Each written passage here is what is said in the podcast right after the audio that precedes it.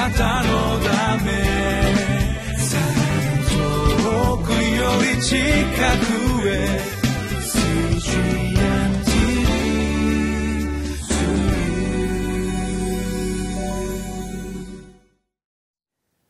リビングライフの時間です。皆様いかがお過ごしでしょうか？私はウェスレンホールネス教団の玉川キリスト中央教会の牧師の本間と申します。今日は1月16日。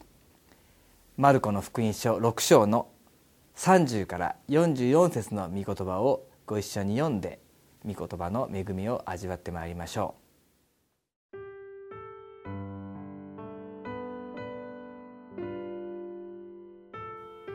マルコの福音書6章30節から44節。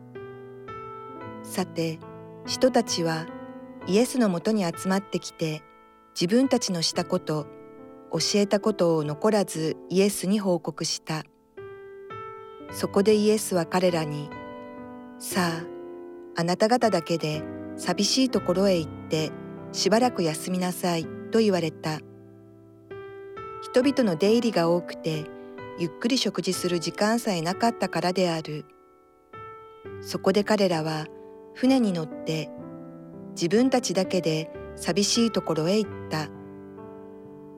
ところが多くの人々が彼らの出て行くのを見それと気づいて方々の町からそこへ徒歩で駆けつけ彼らよりも先に着いてしまった。イエスは船から上がられると多くの群衆をご覧になった。そして彼らが羊飼いのいない羊のようであるのを深く憐れみいろいろと教え始められたそのうちもう時刻も遅くなったので弟子たちはイエスのところに来ていったここは偏僻なところでもう時刻も遅くなりました。みんなを解散させてください。そして近くの部落や村に行って何か食べるものを命名で買うようにさせてください。すると彼らに答えて言われた。あなた方であの人たちに何か食べるものをあげなさい。そこで弟子たちは言った。私たちが出かけて行って200デナリものパンを買ってあの人たちに食べさせるようにということでしょうか。するとイエスは彼らに言われた。パンはどれぐらいありますか？言ってみてきなさい。彼らは確かめて言った。5つです。それと魚が2匹です。イエスは皆をそれぞれ組にして青草の上に座らせるよう弟子たちにお命じになった。そこで人々は100人50人と固まって席に着いたするとイエスは5つのパンと2匹の魚を取り天を見上げて祝福を求めパンを裂き人々に配るように弟子たちに与えられた。また2匹の魚も皆に分けられた。人々は皆食べて満腹した。そしてパン切れを12の籠にいっぱい取り集め魚の残りも取り集めた。パンを食べたのは男が5,000人であった。今日は35節以降のいわゆる5つのパンと2匹の魚の奇跡のこの物語を中心に見てまいりたいと思います。おそらく多くの皆さんがこの話を初めて聞くということではないんだろうというふうに思います今日のマルコの福音書だけでなくマタイにもルカにもヨハネにも記されている非常に有名なエピソードだというふうに言うことができると思いますこのマルコによるならば35節で弟子たちがイエス様にこう言うんですね。ここは偏僻なところでもう時刻も遅くなりました。みんなを解散させてくださいそして近くの部落や村に行って何か食べるものをめいめいで買うようにさせてくださいきっとこのことを言った弟子たちは非常に良いことを言ったというふうに思ったと思うんですね。まあ、最近はリスクマネジメントということがよく言われますけれどもこのままいったらみんながご飯食べれない事態になってしまうから。ですから早めに解散させましょう。その時の弟子たちが考えうる最善の判断だったと思いますね。きっとイエス様が「そうだな。早めに言ってくれてありがとう。そうしよう」なんていうふうに言ってくれることを期待したのかもしれませんがしかしイエス様のおっしゃったことは想像を超えることでした。37節に「あなた方であの人たちに何か食べるものをあげなさい」びっくりです。男だけで5,000人いる。実際には1万人以上ということでしょう。その人々にあなたたちが食べ物をあげるようにと逆に言われてしまったわけです。もちろんイエス様はこの文字通りのことをこの時にさせようと思っていたわけではない。他の福音書を見ますならばイエス様はご自身でなさろうとすることをご存知であったと、まあ、少し弟子たちを試しているところがありますね。まあ、しかし実際この後でイエス様が分けたパンと魚を彼らが手で渡すわけですからそういう意味においては文字通りあなた方であの人たちに食べるものをあげるということが実は実現していくわけですけれども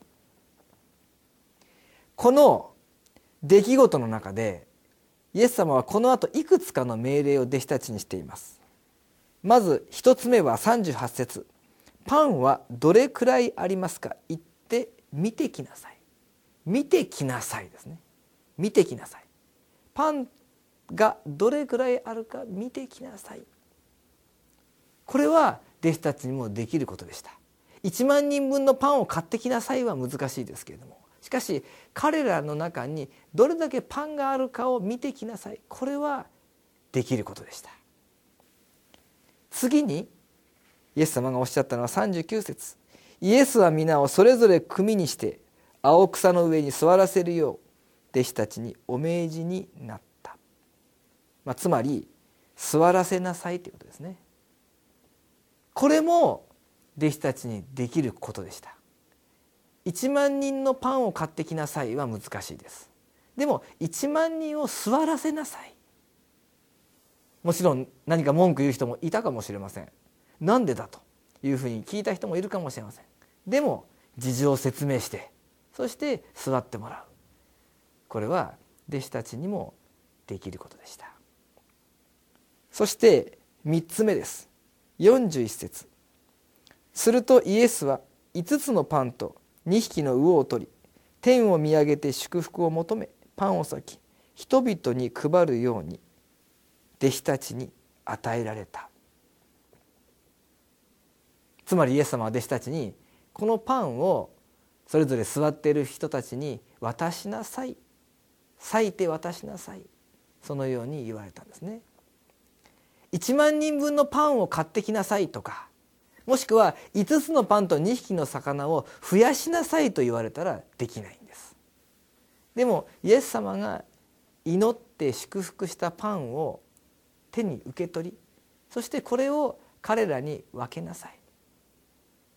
もちろん最初は手元に初めから1万人分あったわけではないでしょう。ですから「はい分かりました」と言って出かけるのには少し勇気が必要であったかもしれませんけれども。しかしイエス様に手渡されたものを割いて渡すようにということは弟子たちにもできることです。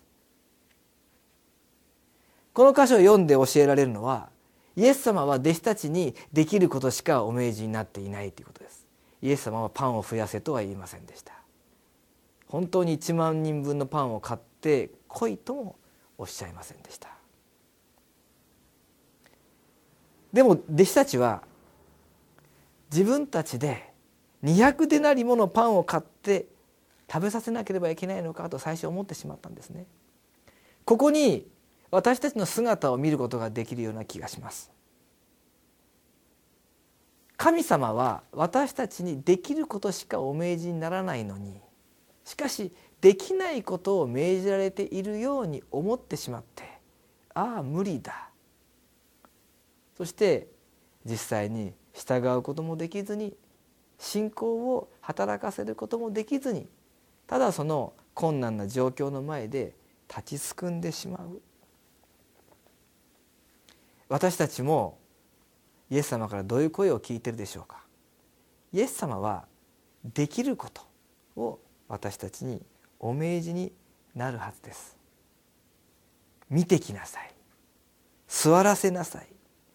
配りなさい。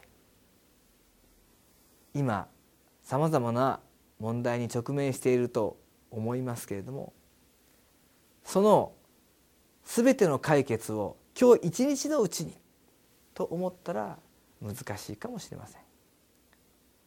でも今イエス様が私たちにできることをお命じになってはいないでしょうか。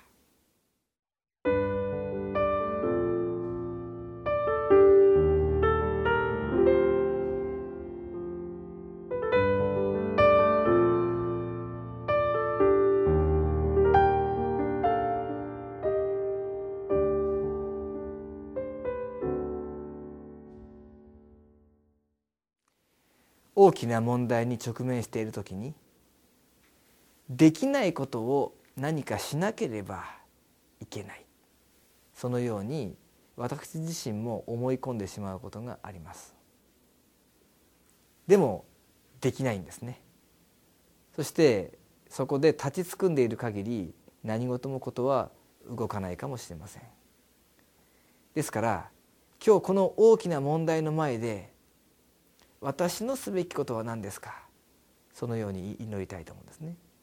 弟子たちが1万人以上の人々にパンを与えるためにまずしたのは見てきなさいということでした。見てきたらそこにはわずかなパンしかなかった。そこに1万人分あればよかったんですけれどもなかったんですね。ですから見てきたとしてもそれですぐに彼らが希望に気が付くわけではなかったかもしれない。